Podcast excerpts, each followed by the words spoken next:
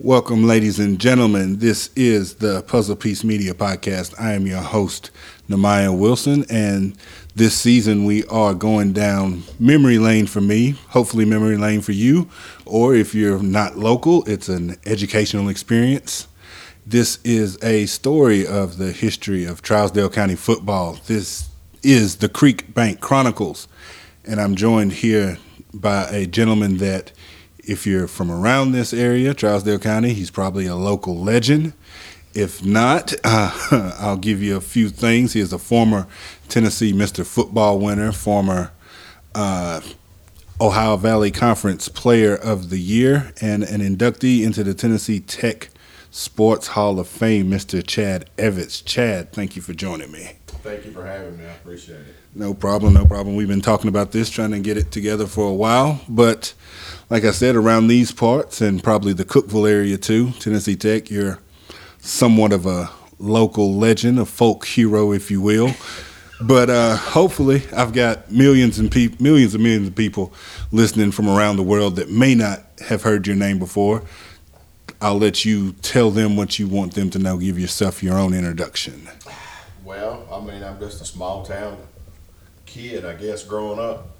Uh, lived right here in Cato. Um, my house that we're in right now is probably about less than a mile away the crow flies from where I was raised. Right. So, uh, grew up in Trousdale County. My first football game I ever went to was with my granddad, and I think I was a seventh grader, probably. First, no, maybe sixth grade. My first high school football game I ever went to. Uh, my granddad took me. I can't. I think Shane Ellis was probably in the playoffs, so it might I might have been in sixth grade because Shane's a few years older than me. Okay. Probably Clint's first couple, three or four years coaching, I would say. Um, just I don't know. I mean, I just we had a great life up here in Cato. I think. I mean, we had a lot of family roots up here. My grandmother lives on a century farm. Um, we, I mean, we farmed all of our life, raised tobacco, cattle. Uh, my granddad, he was a carpenter and stuff back when I was a kid growing up. Worked at local stockyards. My grandmother worked at Sears and Roebuck's store down on the square that probably people don't even remember. but- yeah. But uh, Yeah, that's gonna that's gonna date you a little bit. yeah, that, that's dating me a little. Um, she worked at the grocery store, Mr. Ed's, where the Hartsville Pharmacy is now. Used to be a grocery store. She worked there, but uh, I had a lot of good memories up here. Got a lot of great family members too.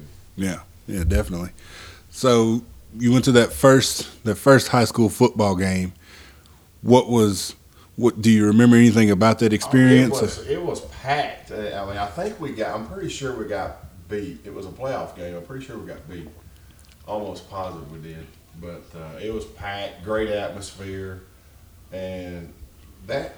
I don't remember a whole lot about the game. I mean, I probably had numerous concussions when I played the game. there was no such thing as concussion protocols back in 2000, but nevertheless, I mean, I, that that game probably struck a match. I mean, we always played backyard football. Right. I mean, that was that was going on every weekend, every afternoon. If you could get four or five people together. yeah, yeah, So- definitely with all this all this space out. you Yeah. know.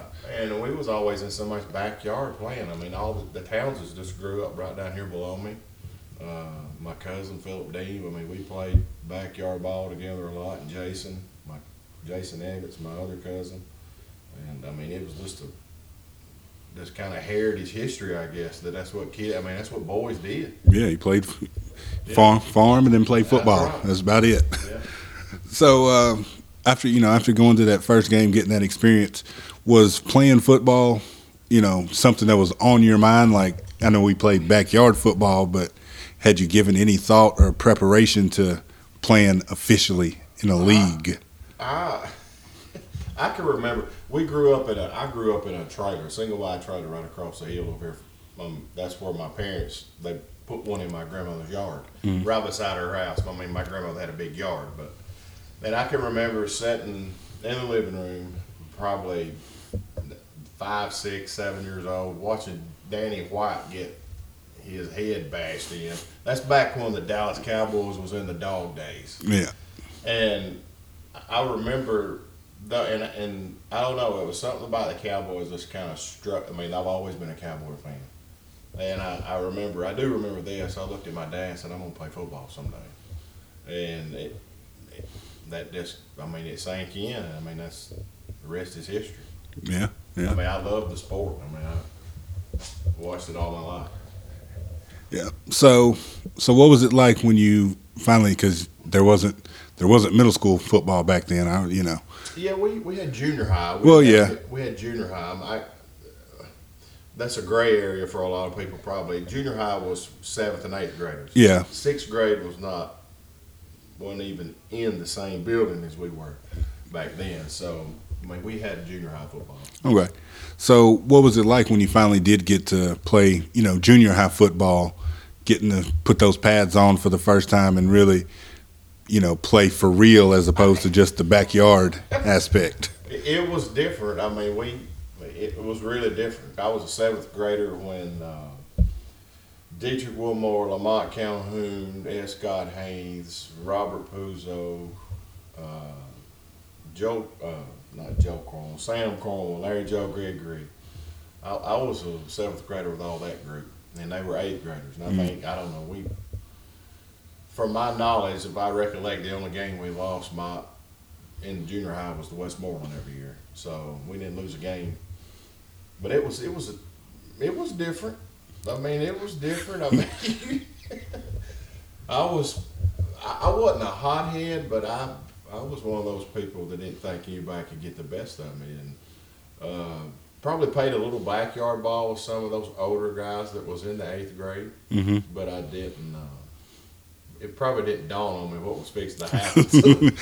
Thought you thought you had it all figured out. exactly, exactly. so, you know, what, you know, you talk about you didn't know what was going to dawn on you. You know, it didn't dawn on you what was about to happen. Yeah. getting in and you know strapping those pads on and playing. What you know, you talked about you didn't lose many games. What was that experience like, just playing junior high football? It, it was great. I mean, I went on. I didn't. I didn't play a whole lot my seventh grade year. I played a little, but not not a whole lot. Uh, I was skinny. Believe, believe it or not, I mean, I was in seventh grade. I was probably 5'10", 5'11", at least. I would say, and I was probably a buck thirty at the best. So we'll go on, move on to eighth grade, and uh, I mean, I started. I started at right guard and linebacker my eighth grade year, and uh, we went out through the season. Didn't we never did beat Clint Brown and that Westmoreland Eagles, Jason Dobbs, uh, Chad Duggan, uh, Ryan Gent. Oh, I mean, all that group. We never beat those guys, but uh, we didn't lose any games after that, other than just the Westmoreland. I mean, yeah, I mean, it was a great experience. I mean, Clint, there, there was a weight limit. I was, I'm not saying I was the fastest dude on the team Mhm. my eighth grade season, but I was probably ranked in the top five anyway. So we had a weight limit at, that the fullback could weigh or tailback, either one. Okay. Anybody in the backfield, there was a weight limit. Okay. And I had got, I had grew a little bit my eighth grade year, and Coach Clint thought it was. We run the old power eye ops, uh, offense back then, so for some reason he put me at fullback in the t- tobacco bowl, and that was tobacco bowl. Back when it was, Yeah, it, it's not high school tobacco bowl, but this was for the junior high. yeah. So it was a tobacco bowl for the junior high. We played Gordonsville, and I played fullback that game. That was a pretty pretty decent game. Had a pretty decent game on offense. Had a pretty good game on defense. Okay. Okay. And so, uh, you know, I don't want to have to make you do math and you know date yourself too much, but uh, this is about ninety. That would be ni- 90, uh, 91 would have been that season. 90, 91 season. So, mm-hmm. like I said, this is the beginning of the 90s. I think Trousdale won state championships in 90 and 93, if I'm correct. So, you know, this is happening while you're getting your feet wet, you know, in junior high football. What was it like then transitioning, going up to high school and playing with the big boys? Well, the ironic thing, it's funny you asked that. The the crazy thing about those days, we were in the same building as the high school kids. Right. So it was tradition when eighth graders was through, they went and practiced with the high school kids after their season was over. And let me tell you something. That was a rough experience. You had Michael Mungle, and I, I can't name them all, but Troy Shawbacker. I mean, they were just Jackie Dale Brown. That bunch was ruthless. and they stuck me in at uh, scout team tailback during the playoffs, and I got murdered. it was bad. Yeah, the the safety, health and safety would not Oh, allow that no, today. No, no. Yeah, They, they, we'd all went to jail. yeah, even the, Shane, Shane Blackwell played on that team. Uh, I, I, there's there's numerous people that I can't remember anymore. I mean, there's several. I guess you put me on the spot with a microphone. in front of me. Jason Holder, I think he was the quarterback. Well, it's the greatest good football team. We went to, uh, we got beat by Whitwell, I think, in the quarterfinals or semifinals, quarterfinals, I believe. We got beat. Yeah.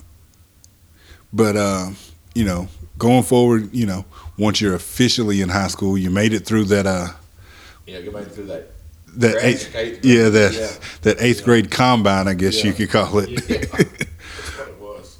um, what was it like then? Finally, you know, getting being on the high school team and playing with those older boys, and because this is about the time that Trousdale County really starts rolling. What's what's that Yeah. ride like? It is. It was a. It, it was crazy, really. Uh, things happened fast. Uh, the game, the speed of the game was a lot different from junior high to high school. Uh, of course, workout program. You lifted weights. I mean, back then, if if you wasn't like deathly sick or it wasn't Christmas break, I mean, you lifted weights four days a week. Yeah, I mean, that's just facts. I mean, you got a week or two off right after school was out, and if you got beat in the playoffs, you got a week or two off. Then you was back in the weight room till. I mean, it's just that was that was the transition, and that was hard because you was either in it or you wasn't. I mean, you couldn't. you couldn't fake it. No, I mean there was no half-hearted. Well, I'm gonna come one day. I'm not gonna come the next. Um, and I think that's maybe in today's game. That's maybe what I don't see. Some kids making the uh, what's a good word for it? You have to help me out here. They they don't they don't put in the time and effort. They don't put in the dedication Yeah, uh, it, to me like we did. I mean, things is things are just different. yeah, it's a it's a different world. But Uh, I mean, you and I didn't have a cell phone that had every single thing that a computer does. On. right? Yes, very. There was no. T- I mean, we had a PlayStation or Super Nintendo or an Atari. Yeah, You know, and there was Our- nothing. There was nothing else to do. no, I mean, and and if you stayed in the house too long. And your mama was home. She was getting after you with a freaking switch or a fly swatter. So "Get your hind end outside and play." I'm tired of listening to that mouth. Yeah, You know, and nowadays it's just gonna let them go back there and shut the door and get on their cell phone type deal. Yeah. If you stayed in if you stayed in the house too long, you weren't gonna have fun. No, You no. was- you was you was gonna get in trouble. You, you was either gonna be in trouble or you was gonna be working, Yeah. doing something you didn't want to do. yeah, But uh, that's some, yeah, that's definitely something I've heard, you know, a lot, you know, in doing this is people talking about the dedication that went into it. Took expectations was to me were were really high, um, in my opinion, and I think that came from uh, Coach Clint, and not not just from Coach Clint, but I think Coach Jim B instilled that in him growing up as a man, as a young man. Uh, I mean, Trousdale County was good in the seventies. I mean, probably, uh, probably some of the best football teams ever come through the program. I mean, they all talk about this team beating that team, that team beating this team. Is LeBron James better than Michael Jordan? Uh, nobody will never know. So people just kind of needs to drop that discussion. But it's it's weird. It's it's kind of weird how good uh, we really were back in the 70s and how much tradition came along with the Satterfield name. And I think, I, I mean, I never saw Clint play. I saw Clint play in uh, in an alumni game. Saw film of it, get his knee blown out. but if he was half as intimidating on the field playing uh, in the secondary and playing quarterback as he was coaching, he, he, he ought to have been the devil in disguise, I'm telling you. But uh, he instilled a lot of good things in us growing up as a kid.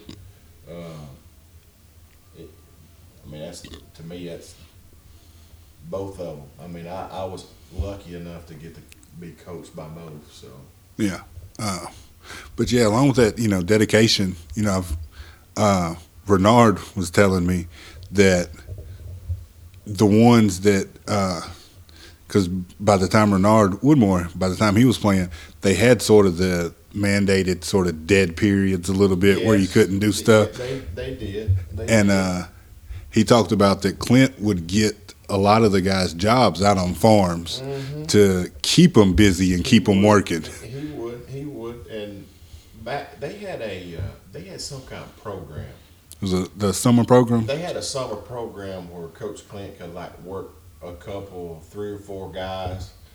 Uh, maybe that the families might have been in financial distress or something, and those guys needed to make a little money to help out at home. Mm-hmm. He, I mean, he worked them all summer, and uh, I think that was a really good thing. I, I, it's sad nowadays that we can't do that because I've, I mean, I coached from 19, 20, 21, let's see, yeah, 20 and 21. And I could really see the benefits of that on a couple of former players that I helped coach. If yeah. they could have been in a a little different environment, more structured. Right. Yeah, definitely. So, you know, playing playing high school football, you know, when at what point did you start to realize or start to think that hmm, this football thing might might be something and could take me, you know, a little bit farther than I might have thought before. Well, my freshman year, I we blowed out Monterey, Watertown, uh, Celina. Uh, we had a lot of games that we'd get up on people 30 points. And I, I was lucky enough, I got to play on, I, I was still a fullback as a freshman, believe it or not. So, I mean, I got some carries in high school. Matter of fact, we played Red Boiling Springs, and I think I had two or three touchdowns as a freshman because I went in at the beginning of the second half. Mm-hmm. And boy, oh boy, it was awful the next Monday because they killed me on scout team. But anyway, I still saw a lot of playing time, and along probably midway through the season, I mean, I was starting on a kickoff team, and I'm like, you know, this this is gonna there's something gonna come of this if I keep working.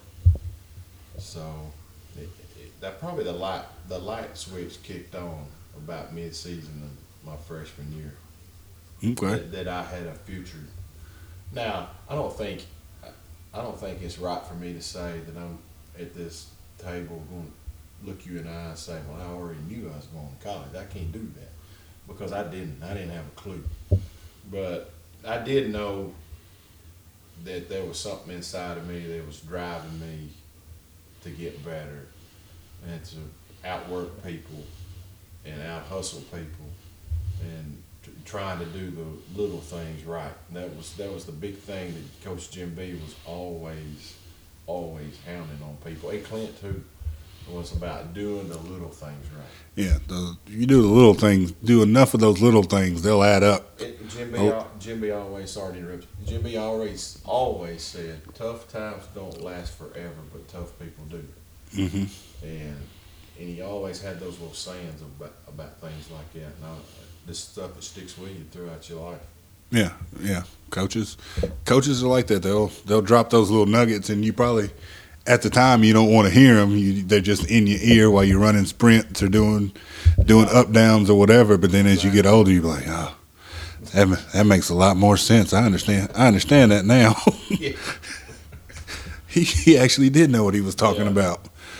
So, but you know, you talked about playing on this, you know, the scout team and you know getting some time on offense as a fullback, but you you made your name, so to speak, on the defensive side of the ball. Yeah. I, When when did what was that? You know, what was that process like? When did you really start to get a feel for that and get a chance to? Well, I, I played linebacker my eighth grade year uh, in junior high. Then scout team, I played linebacker, and I was one of those people on scout team on defense that I wanted to be seen by the Mhm. head coach and by assistant coaches, and sometimes it it it got me in trouble. not not with the coaches, but with the other players. Yeah. I mean, I was one of those guys that was going to hit you in the mouth. And we had dummy pads back then. Some some days, some days we didn't. And I, I was a master using that dummy. I'd take that thing, stick it right under somebody's chin, and flip them if I had to. Yeah. And but I think going into my sophomore year, um, Sam Cornwell was already playing linebacker. He had played linebacker a little bit the year before. Uh, I ain't, I don't know he played a whole lot, but he was playing. And Jim B walked up to me uh, during fall practice right when we started, and I don't know. I guess we started about the last week of July, maybe second week of July he said, Evitts, I need you to do something. And I was like, what? And he said, I know you like playing linebacker. He said, but I need a nose guard. I said, okay. I said, I'd do anything to get on the field. yeah. But I mean, I was six foot one, but then six foot, six one, buck fifty. At the best, buck fifty. So, I'll never forget it. He said, right. He said, you come over for the lineman today. And he lined me down on the ground in a four point stance. And Jim B always slanted his nose guard. Hardly ever did, did Coach Jim B's defense, the nose guard, ever read anything. He said, There's Tim Town. He said, Tim Towns, get up here. And he said, Brandon Ham, you get up here. He said, Evitts, you fix to learn how to get low. I bet we run the same drill for 10 minutes, just me and those two. And I was killed. But that, I had a lot of success at nose and caused a lot of havoc in the backfield because I was quick. I mean, I was, most centers were, you know, short, dumpy hmm type style people. Uh, but I had a lot of success at nose. So you guys, you know, the team you were on, you, what years did you guys win championships? I'm not 1993 was the only year I got a ring. okay. Got you. Because you you graduated 97, 96. 96, yeah. So right before, uh, right before the late '90s championships. 97 senior class would have been sophomores on my senior season. Gotcha, gotcha. Um, so talk to me about trend, you know, transitioning from, you know, playing high school football to college football, you know, really being on your radar and what, you know, was there a recruitment process? Was you, you know, Well, Clint, Coach Clint kept everybody low key back then. I mean, there wasn't hardly ever anything in the paper about a certain player. Uh, Clint didn't like a lot of media around. But I mean, he always thought that was a distraction. And I mean, I, I don't, I don't disagree with that. I mean, I that, that was his, that's what his way of doing things, and that was fine. I mean, we just we didn't know any better. yeah, you didn't know. I mean, and, and I'm not dogging him for that either. I, I think it made us a, a, a better program. it's about, that. yeah, everybody's got their mind on the team. right. It, it's always about, you know, there's no me and team, but I mean, you can get a me out of team, but still, it's all about one unit. It's not about individuals.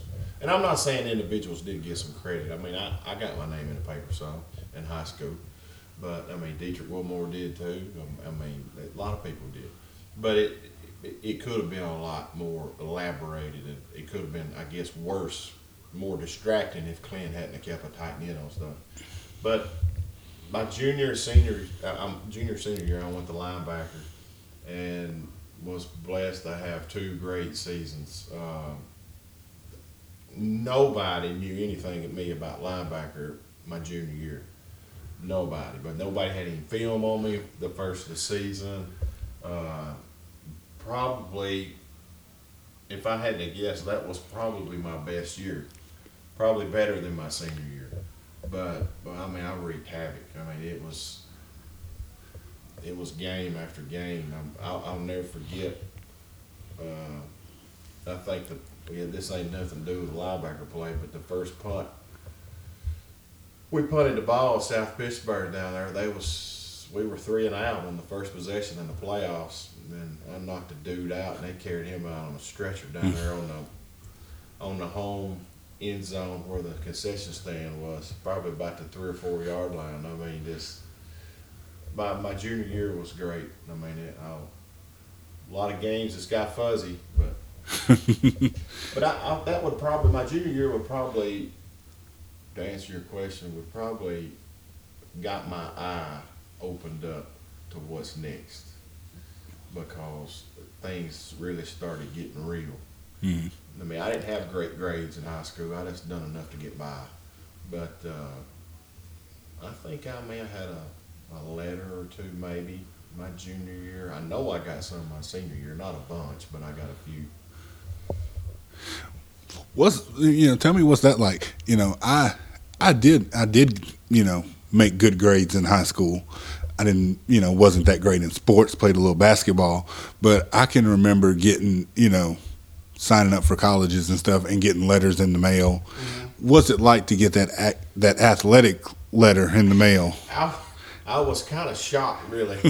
uh, of course, that's one of them things. That's kind of media type stuff, and I mean, it came through Coach Clint because back then they didn't have access to our addresses and all that stuff. Right. It all came to the head football coach, and he would pass them out. Okay. But I mean, when I, I I got, I don't know which one I got first, but they're all at my dad's house in a drawer. so, uh, but I, I didn't. I had some small schools that sent letters. Uh, a lot of schools didn't send letters. hmm Uh, some acted interested, some didn't. And but I mean, it was a it was a great experience. I mean, I if it's nowadays social media, if I'm playing now, you know, I may have a stack of them. Yeah. Maybe it's a pickup truck. I don't know. But back then, I was I was lower. I was a lower key type, probably not because I not because I wasn't successful on the field. It's just a I was a buck. I mean, I, I didn't gain 15 pounds all throughout high school. Mm. I started, you know, sophomore year at 150 and probably graduated my last, I mean, the last game I played, I'd be lucky to weigh 160. So, was small. That's, that's the killer. hey, hey, hey, that, hey, that, that probably that helps too. A lot of times, Oh, you I know. mean, that, it kept me fast. I mean, it, I had a lot of speed. Well, you know, not even just that with the speed. You talked about uh, your junior year, people not having any film on you at No, linebacker. That, was awesome. Yeah, mean, so- it was awesome. Let me tell you. so the combination of not having film and then Yeah. being smaller than you would expect probably Yeah. Catch a lot of people off guard. I, like, I oh, I looked bigger than I actually was. I had a big old set of shoulder pads. hey, you gotta gotta do what you gotta do. So, so what made you settle on Tennessee Tech? well, Shane Valentine got offered a scholarship at UT Martin. Shane Valentine played defensive end and tight end for us, and we graduated together. So, I, I UT Martin had sent me a letter. Of course, um, I got a letter from Cumberland University. I mean, I probably got ten or fifteen letters from like Ivy League schools and stuff like that. Of course, the first thing they asked for is my grades, and I, they, oh no, we can't deal with Yeah. you. So Quick, those are quick yeah, conversations. those, those were quick. but UT Martin had interest in me, and uh, so me and my dad and Shane would go to UT Martin for a recruiting trip, and they offered Shane a full scholarship. Now, that didn't set well with me. they offered me a half. Ooh. And if you ain't never drove to UT Martin, it's in the middle of nowhere. It looks different today. I was just out there back in the spring, last spring, but it's in the middle of nowhere. And it was cold when we drove out there. We drove out there in my granddad's truck, and the heat was out on it. Didn't have no heat. And it was like the high one day was like 23. So Yeah, you wait. you got there in a bad mood. Uh, well, I, it wasn't cold when we got there, but it was cold on the way back.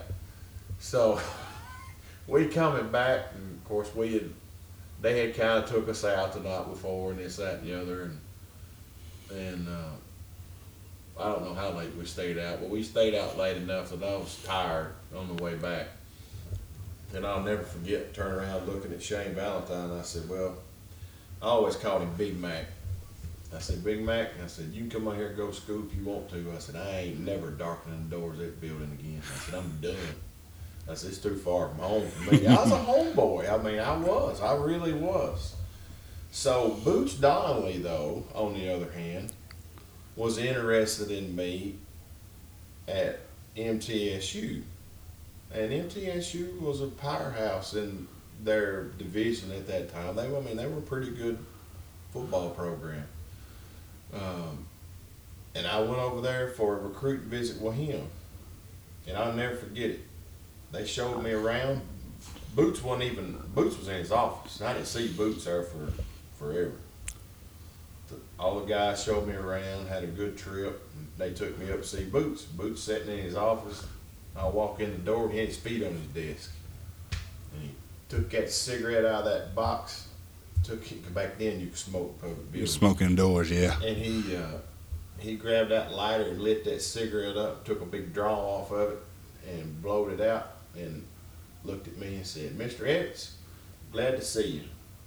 He said, "I want you to come play football for me." He said, "But you ain't gonna do nothing but long snap." I said, "Really?"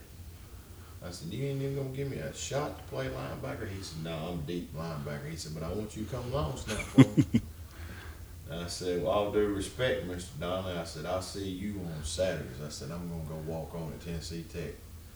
Me and my dad walked out the door. And at the time, my cousin, Philip Dean, had walked on at Tennessee Tech. So I had a little bit of inside help to get a uh, invitation to walk on. But that's how, I, that, that's the story. Okay. And and you believe this this this ignorant. This is ignorant to a lot of people.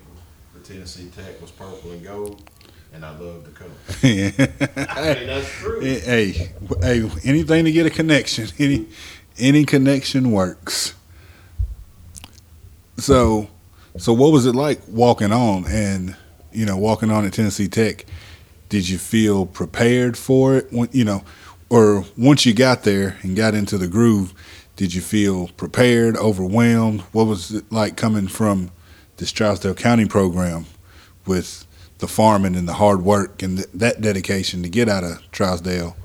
Whew, it was like you said, hard work. I mean, we cut tobacco, you know, all during high school, and you you start at no later than seven every morning. You cut tobacco till three o'clock, then you go practice football for four hours. Mm-hmm. And I mean, we was getting home nine forty-five, ten o'clock, all from July till till till basically school started. Yeah.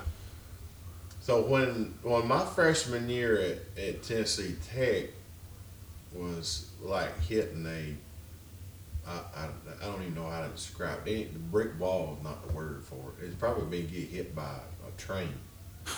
uh, we didn't do two a days. I mean, we if we started practice at three thirty, four o'clock, and we were still on the field at nine. I mean, I guess some people say that was like two a day, but we didn't do two a days. And Tennessee Tech did. Hmm.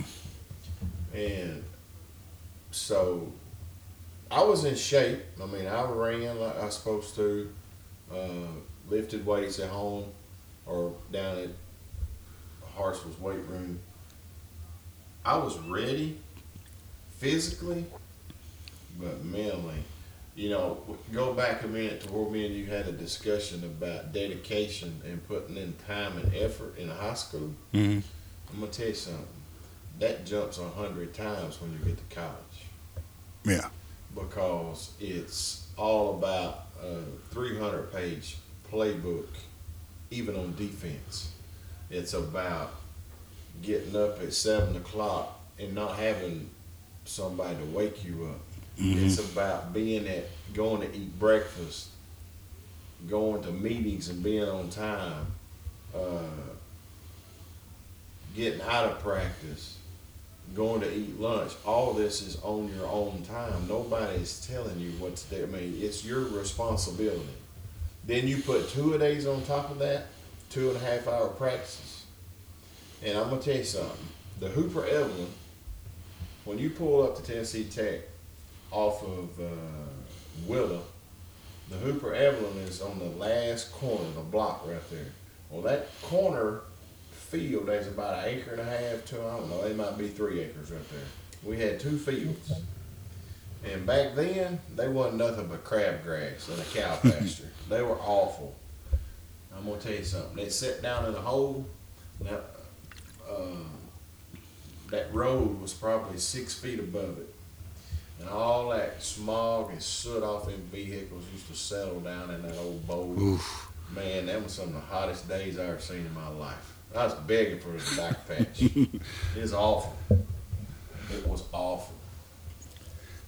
Well, you you managed to survive, you know, the smog from the vehicles yeah, and stuff. Yeah, I survived it. And uh and did pretty you did pretty well for yourself at Tennessee Tech. Uh like I said, I didn't read your entire resume, but I think it's uh three time All American, uh former uh like I said, OVC player of the year, yeah. you know you you seem to you seem to adjust to it pretty well. What you know, what was that? What was was it just mindset and? Yeah, it was it was it was all mental. I mean, after you know when my mom and dad dropped me off in the dorms my freshman year, I mean, I pretty much bawled my eyes out when they left, but because uh, I, I wanted to go home. But after I finally got in the swing of things, and after we got through two a days and they put me on scout team, I didn't really have. I, I knew learning the playbook wasn't as important for me. I guess if you want to call it that. The uh, the playbook was was intimidating, and Mike Smith was my defensive coordinator, who was the head coach of the Falcons back. I don't know what year they went to the Super Bowl, but maybe 12, 13, 15, somewhere in that area, I think. And uh, he was intimidating. Mm. So, yeah, I adjusted, but I, I tried to take the same mentality of, you know, I came from a great program. And nobody, nobody on that Tennessee Tech football team really respected Trousdale County. They just thought we were some pushover Class A football team, you know. And and I guess I use that as fuel to feed the fire. And there's one thing that Coach Jim B and Coach Clint would do. They would always teach a 150 pound man how to take care of a 275 pound man. They would they they the technique was a lot better. And when you got to college, first thing linemen done is they just raised their hand up all. I mean, they stood straight up. So when I got on scout team, I, I made a pretty definite impression pretty fast. I mean, I was gritty. I mean, I was. I, I pretty much told them that I wanted to be redshirted. They asked me to play special teams, and I said no. I, you know, I'm I'm not big enough.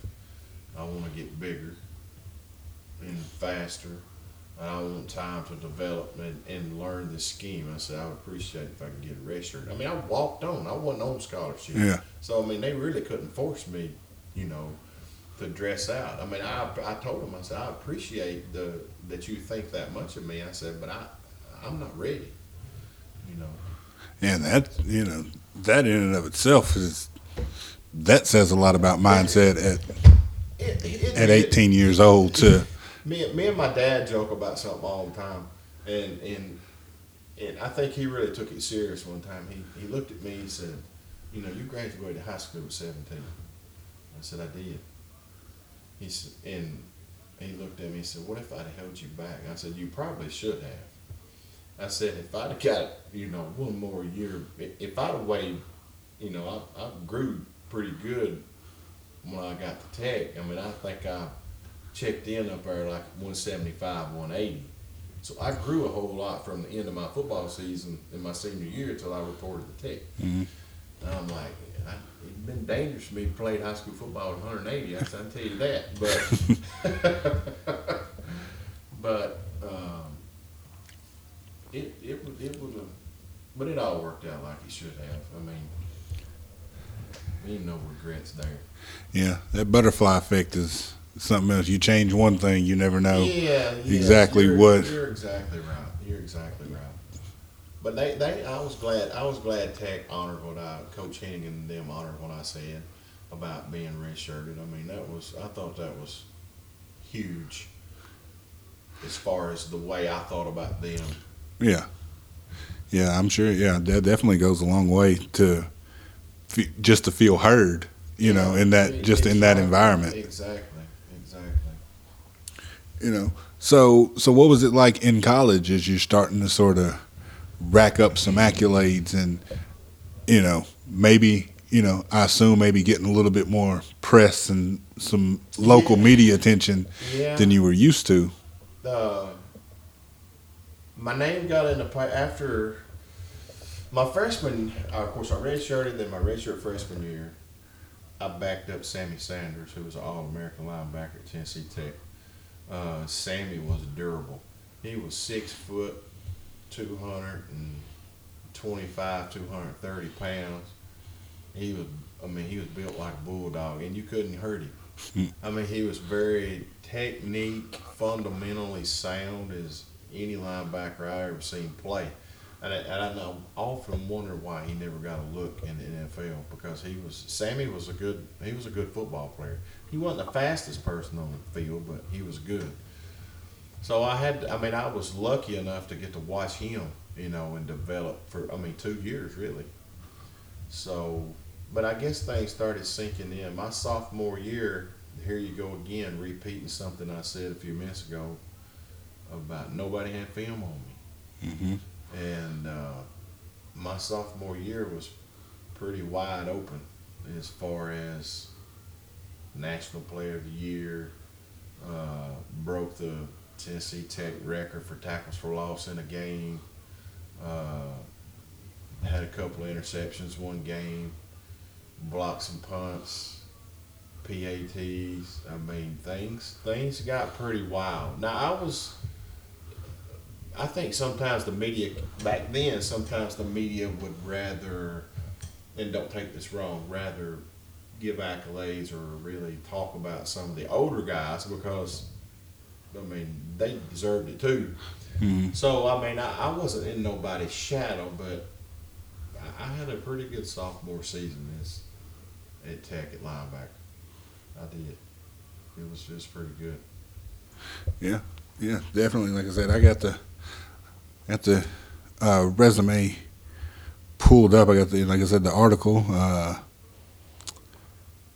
let's see. I'll just start it. You know, as a senior. As a senior, Evitts paced the Golden Eagle defense in 2000 with 118 total tackles. Broke his own school record for most tackles for a loss in a season with 24 two sacks, 18 quarterback hurries, an interception, three passes defended, a blocked kick, a fumble recovery, and five forced fumbles. So, I'd say you did. I'd say you did pretty good. No, I was, I was, I was around the football. That's for sure. Yeah. I was. I- had a. I go back and watch myself in film a lot, and there's a whole lot of things I wish I'd have done different. But I always played the game with heart. I mean, I, I, I felt like somebody come to watch me play. I needed to give them something to look at. I mean, that's just the way I play. I mean, that's, that's that was my mentality. Yeah, leave. Yeah, put your best foot forward, leave it on the field. leave it on the field. I mean, that's that's that's that's what we did. I mean, I played football with a lot of great people at Tennessee Tech.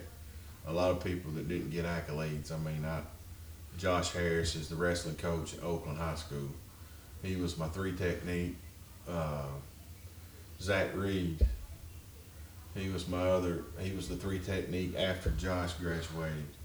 Uh, Jerry Turner, who a lot of people, he was number 80. He played nine technique on the strong end.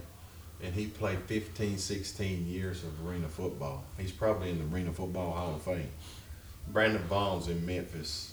He was probably barely six foot, 220. He played the other book end. And Bean was a. Um, Bean was Tennessee Tech's uh, Lawrence Taylor. Mm. I mean, it, it, and I guess uh, Jerry Turner would have been the Smith that played with the Bills. What was his first name? Bruce. Bruce.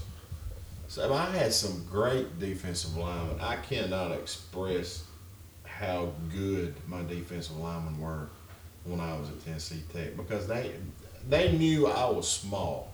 The coaching staff knew I was a smaller guy, and they had to protect me. I mean, I couldn't take no pounding from no 290 pound tackle and guard all day. Yeah. I couldn't take it. So our uh, we had a lot of different schemes and stunts. I mean, our defensive lineman was always stunting. Hardly ever they read.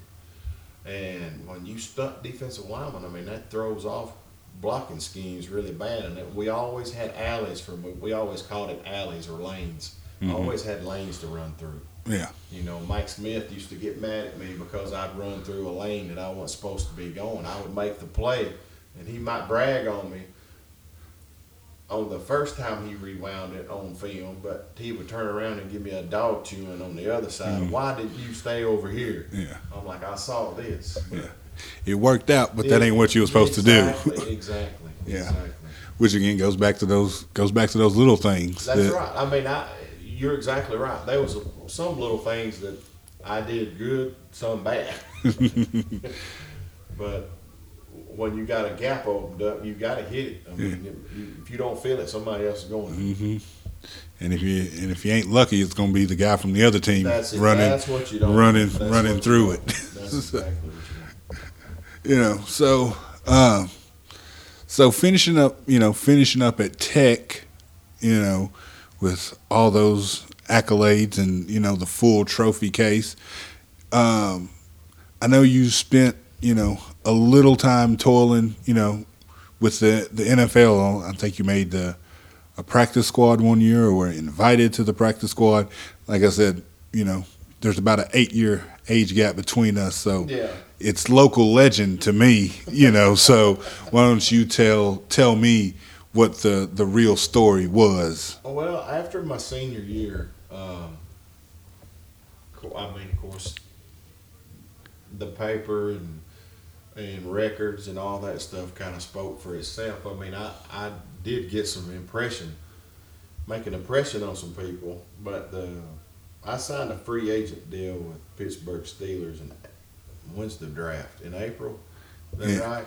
Yeah, I believe so. I, I signed one the the day after the draft or, or something of that nature, but uh, which means you come to all the mini camps. They got voluntary camps. They got voluntary camps. They got mini camps, and they got a whole bunch of camps Yeah, before before two a days start. Yeah, And I did all of that stuff, just like if I'd have got drafted. I mean, it was pretty much all the same. Uh, but things didn't work out. I probably, back then, being a small town kid, probably not exposed to a whole lot of stuff uh, as far as, I ain't to say social media, but just the business world of football. I Mhm. didn't do enough research. Uh, the Steelers had 12 returning linebackers that were under contract. Hmm. And that's that's like throwing a fox in the hen house. yeah, I mean, I that it was it wasn't good. It, wa- it wasn't. I mean, it, I I enjoyed my time with the Pittsburgh Steelers. Don't get me wrong, but uh, hindsight's twenty twenty. I might have made a bad decision on the place that I went. yeah, yeah, yeah. I mean, yeah, I can definitely understand that. You know, coming. I did have a I did have another offer for a free agent deal with the 49ers. And I got a little bit more signing bonus. But if I if if I had known that they had so many returning people under contract, I might would have shifted the other direction. I knew how many was at San Francisco, and it, and I and I guess I was just so caught up in the moment. Yeah. I, I, I had a brain freeze, and it, it did not register to me to ask them how many linebackers they had under contract. I mean, it just it didn't. Yeah. So, so you know, was was the NFL just in general? Was that when did that become like a real possibility to you that this, you know, I might have a shot, you know, at this? I we played. You think I'm crazy? We played Urban Meyer my sophomore year at Bowling Green, Ohio. Believe it or not. Okay. So we play, uh, we had a tough schedule. Now we didn't go play Tennessee, and we didn't go play uh, Oregon. I think Dustin Dillhay played Oregon. I think maybe or maybe I'm wrong. Maybe maybe I got my wires crossed there, but we didn't play the big dogs. Right. We played we played the the medium sized dogs. You played some of the medium Yeah, dogs that were playing the big dogs. Exactly. so I, I got some exposure. I mean, of course, anytime you're playing TSU, you, you're going to get exposure because they they always got talent down there, and they were scouts. And of course, by then the Titans are are done in Tennessee. Mm-hmm. And and my junior year, I played in Adelphia. Okay. It was Adelphia then, now Yeah. Nissan Stadium. But Yeah, it's been through a few name changes. yeah, yeah. But uh, I would say my junior season was when I. I mean, it, don't get me wrong. I think my dad told me that I was going. I told him that day I was five years old I was going to play in the NFL. Right. Now, did it become reality before then? No. I think my junior year, I, I had a. I, my junior year was was good at Tech. Probably a little better my sophomore year. I got a little stronger, got faster. Uh, probably played with a little bit more of a chip on my shoulder. I would say. Uh, reason being is my defensive coordinator left, Mike Smith. He went to uh, Brian Billick was his brother-in-law, and he was the head coach of the Baltimore Ravens. So he went to break down film. He got, I mean, his his aspirations was always expectation was always be an NFL coach, Mhm. and and I don't I don't hold that against him. I wish he would have stayed, but I don't hold it against him. And I think I was playing with a chip on my shoulder because I, I had lost somebody that that taught me a lot about the game. I mean, I, I learned a whole lot about football as far as breaking down film and studying film my first three years at Tech.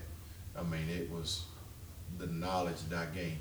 Clint and Jim B taught me work ethic and how to win and to do the little things right. Mike Smith taught me the brain side of football. Mm. I mean, it was unreal how how dumb I was in an aspect on some things to where I went on the other side. I mean, I, I, I guess I'm on. I mean, you're, I'm on a podcast, so I'm kind of supposed to brag on myself a little. I, I would say 90, 95 percent of the time, when a football team lined down and was going through their cadence, I knew what they were going to run before they snapped the ball. That was that was the big thing that I had going for me, and so. But my, my junior year, I kind of got off track right there. But my junior year is probably when I thought, well, you know what, you know, the NFL might be might be something that happens Yeah. because I had played with some dudes that signed free agent deals Mhm. and that they were secondary players and that they was they was getting a shot, made a roster. Okay. Yeah. So But yeah, I mean, like you said, you know, you told your dad when you were five or six you were Yeah. going to play. I think you know we've all been astronaut. Oh, yeah, every say kid that. has been you know an Oh, astronaut or won, won the World Series or the Super Bowl, and you know, at some point, you know, we realized that oh maybe that's not that's not you know in the cards for us, but. Right, right. um, you know, so you know your senior your senior year finishing up and all the the NFL stuff that's going on with the scouts and you know the the combine and the pre-talk and you know all that kind of stuff that's going on. What was that process like that got you from finishing up tech to to signing that contract with the Steelers? Well, um, like I said, there was a lot of we had uh, we had some scouts coming to look because we had some good corners. We had some pretty good secondary dudes and that were that had some speed, and uh, my my big bad defensive line that I had for two years before my senior year, they were all pretty much gone, mm. except Zach Reed. So I was playing with some younger pups. Now they they were good. I mean, they me and Zach Reed came to Tennessee Tech at the same time and redshirted together. So we were there all five years. Um, but there were a lot of scouts coming to look. Uh, we I see we played Ohio University my senior year, and uh, I know there's some scouts up there, and I, I mean we beat TSU my senior year, and uh, I know there was some scouts there too because they always had a fast receiver or a fast tailback or something. But uh, at the end of the season, uh, they they had a senior day for us. We didn't get invited to any combines, but there was probably six, seven of us that worked out and done drills, and there was probably I don't know 10, 10 scouts that came and uh, it was good. I mean, it was in, very interesting. I mean, I, I, thought I, I thought I done pretty good in the drills. I, I know our DBs did, but um, it was it was an exciting day. Uh, after they left, uh, Mike Archer, who was the head coach at LSU at one time, he was the linebacker coach for the Steelers. He came by and saw me at Tennessee Tech after all of that senior day workout stuff. Mm-hmm. And was talking and real interested in me, blah, blah, blah. Of course, my mind just, you know, going in a million yeah. directions. You got somebody from the NFL talking to you. Yeah, yeah. I mean, the scouts, the, the scouts kind of maybe give you a few butterflies, but the you know, when a position coach comes, mm, mm-hmm. it made it, it, that changed the game a little bit.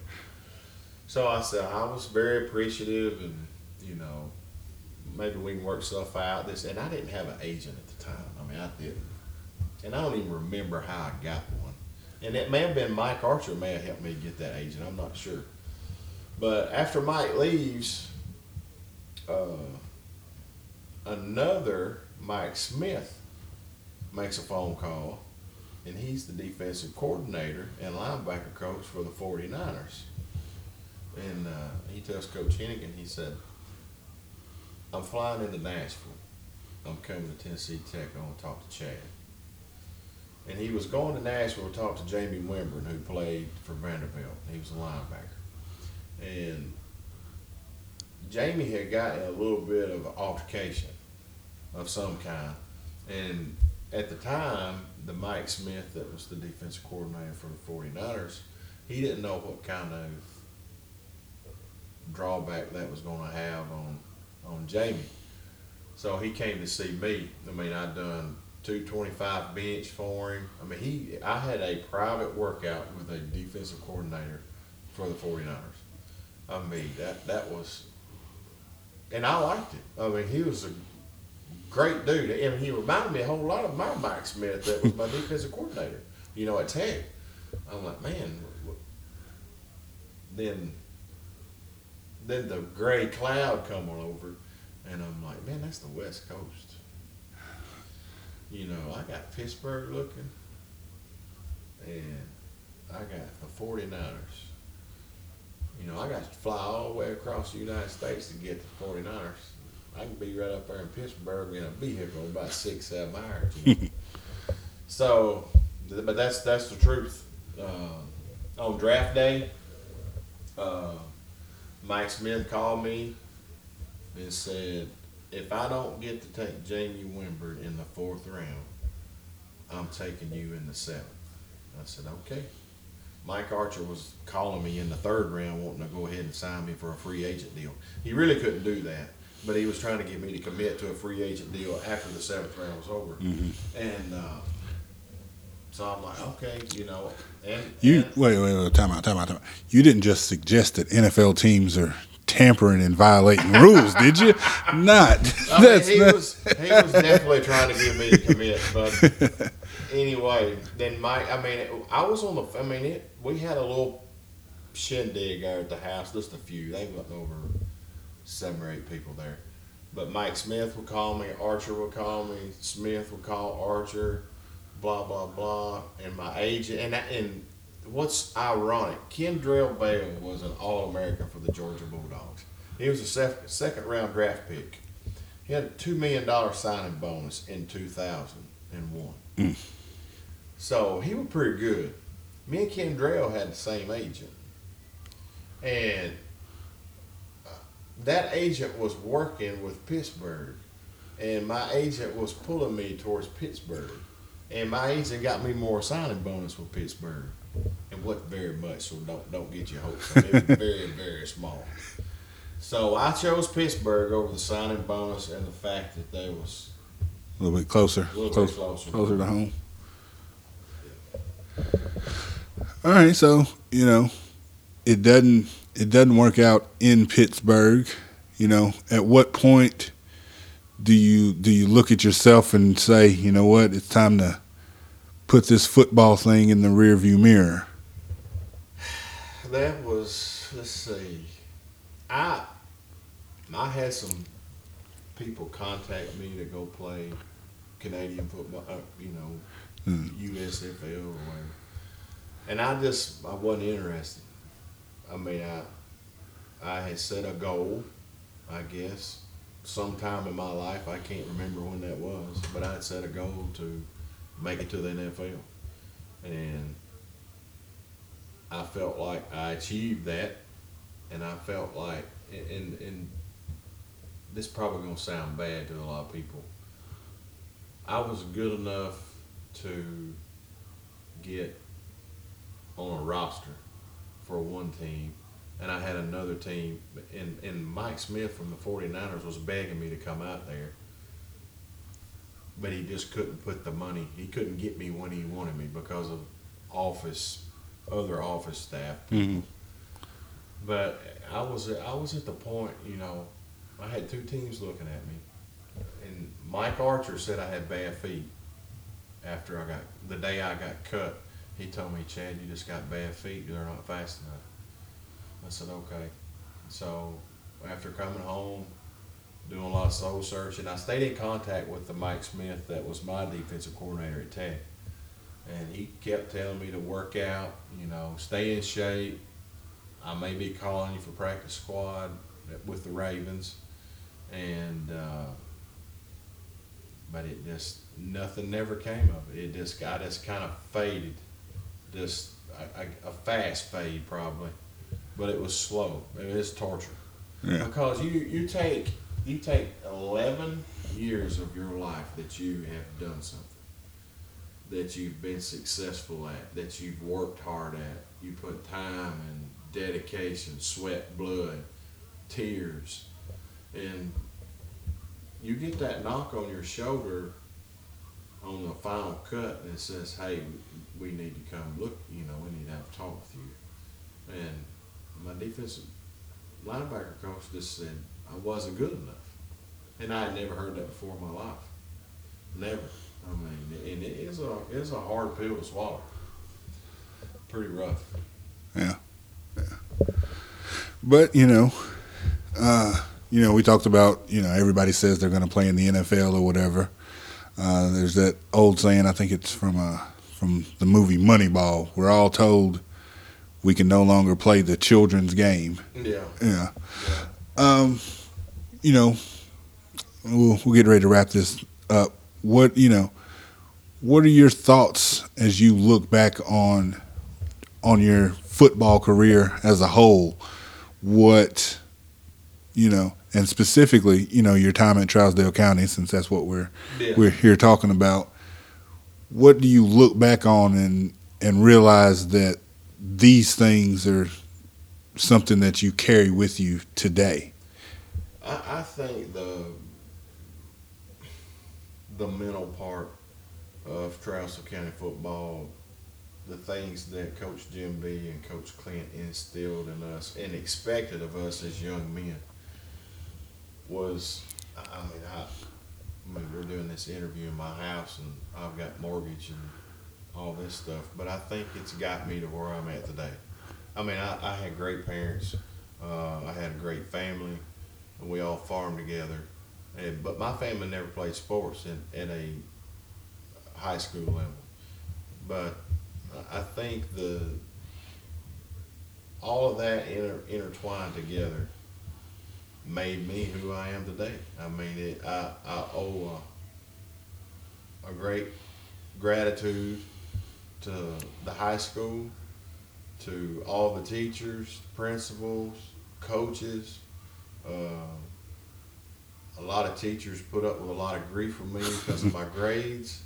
I mean, I, I wasn't a bad hothead, but I had a temper. I mean, I, I could control it at times, but uh, there, there's so many people that, that was involved that made impressions on me at a young age that I've carried it with me for a long time. And it's, it's you know, I, I can never repay them. Never. I mean, that's just like those defensive linemen at Tennessee Tech. I can never repay them for what they've done for me. Hmm. You know, I mean, I can never repay, you know, Coach Jim B and, and Coach Clint. I mean, poor Eleanor, she, Jim B's wife, I mean, she's still living. She, she always say, poor, poor Chad. There he goes, that office, getting him another pad. so, uh, yeah that's again that's a that's another way we're dating ourselves back when you get paddlings in school exactly that's right. oh goodness uh, uh, what are some of your best memories from Trousdale County football whether it was you playing or later in life watching or growing up watching? What are some things that stick out to you? Moments? In my career? Or just in general? any, any, winning the state championship was the biggest uh, was my biggest it's probably the biggest thing that ever happened for me in high school football. Uh, it was we had a great football team that year. Uh, Brandon Ham, Tim Towns, Sherrod Hicks, Philip Dean. They were before seniors. Uh, we had a we had a resilience to to win. We lost to Westmoreland pretty bad, but after that the ship got rolling, and I mean, you couldn't knock the sail off the boat. I mean, we, we, I mean, we won a state championship. Uh, when I won Mr. Football, the the winning Mr. Football was, of course, I would give anything if I could win a state championship my senior year, but it just wasn't in the cards. We could have played BGA ten times and, and lost all ten of them. I mean, they were just that much better than us. But I guess I guess one of the big things that sticks out is when they had the banquet down at the Opryland Hotel at the time, and we had a uh, some kind of little deal at school. Toby Woodmore called everybody in the gym, hmm. and uh, it really started out the conversation about, you know, there's some people in trouble, blah blah blah. But he Toby was real good about rolling things over to make it seem like yeah. Yeah, he could pull. It, he could he, pull. he could pull a he could pull an okey doke on you. And, and, and Toby pulled an okey doke on me, and but the, I guess the big thing that for my teammates they they wasn't there the day I won Mr. Football, but I could. The next morning, I was able to share that with them about me winning and about that I couldn't done it without them and it's a team sport. It's not about one person, and that's the way I've tried to live my life. You know, throughout. I think football helped me helped me learn that, and I try to teach it to my kids. You know, you can't do you can't do anything alone. Mm-mm, not at all. That's, that's that's not the way it's meant. Uh, and I, I, I, I, other things outside my career, watching Ray Lewis play the game at the position of linebacker for like what 15, 16 years. Yeah, something like that. Yeah, he That's- played a long time. That's crazy. That's crazy. What what little time I coached in Hartsville a couple, of two or three years ago. Uh, that, my big thing when I was coaching linebackers, I'm like, you know, this this concussion thing is getting to be a big thing. It's head to head contact and lowering your head. I said, go back and YouTube Ray Lewis. I said Ray Lewis always hit people with his chest. He never hit nobody with his helmet. And I think that's why Ray got to play so long. He was ahead of the game. Yeah. He was. Mm-hmm. Yeah, in a, in a lot of ways. Yeah. He, he was Ray was ahead of the game. I I can see it just like yesterday. Him hitting Eddie George and he just hit him with his chest. Is this he was he was way ahead of the ball game. All right. Now, now's the time that I'm going to put you on the spot. Oh, The entire history of Trousdale County football. I'm going to let you pick five players to start a team with. They can play offense, defense. They can go both ways. Whatever you need them to do. Five players. Who are you going to take? Am I on the team already, or no? Oh, yeah, if you you, I you know what? No, no, none of the other former players have asked me that. Oh, So, I, I I guess you could you could if you if you need to you can be the first to put yourself on the team. no, I ain't putting myself on the team. That's what I'm saying. Oh, okay. You need to know if you're on the team if you need a Yeah, linebacker or not. Uh, oh Lord, you've put me on the spot. Mm. And it, that's a hard, that's hard for me to do. I don't want to. I don't want anybody to think back in the glory days of the seventies. I don't know anything about those dudes. I, I didn't see them play the Yeah. game. Uh, Brandon Ham and Tim Towns would have to be two of them.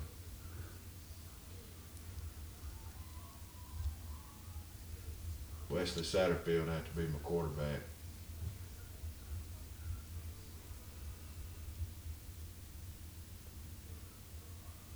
Mm. What is that? Three? That's yeah. You got three. I need some more skilled people. T.T. Harper and Tyler Denny. Say Tyler Denning. You got that right. He was the dog. Yes, he he indeed was. Very underrated. Very did not get near enough accolades, in my opinion, for what he did for Hartsville Trousdale County football. Tracy Blair, he played right in there with him. Sure did. And I, I mean, yeah, that you put me on the spot there.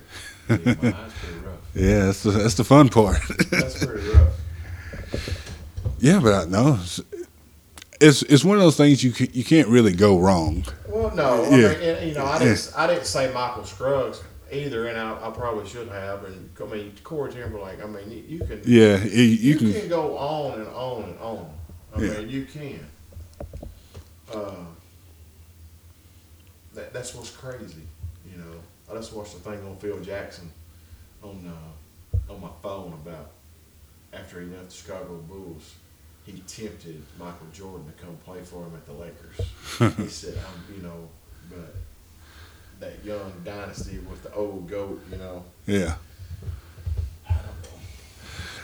Know. All right, one more one more question and I'll I'll let you go. So, I've got your I've got your resume here. You spent time with the Steelers, you played at Tennessee Tech.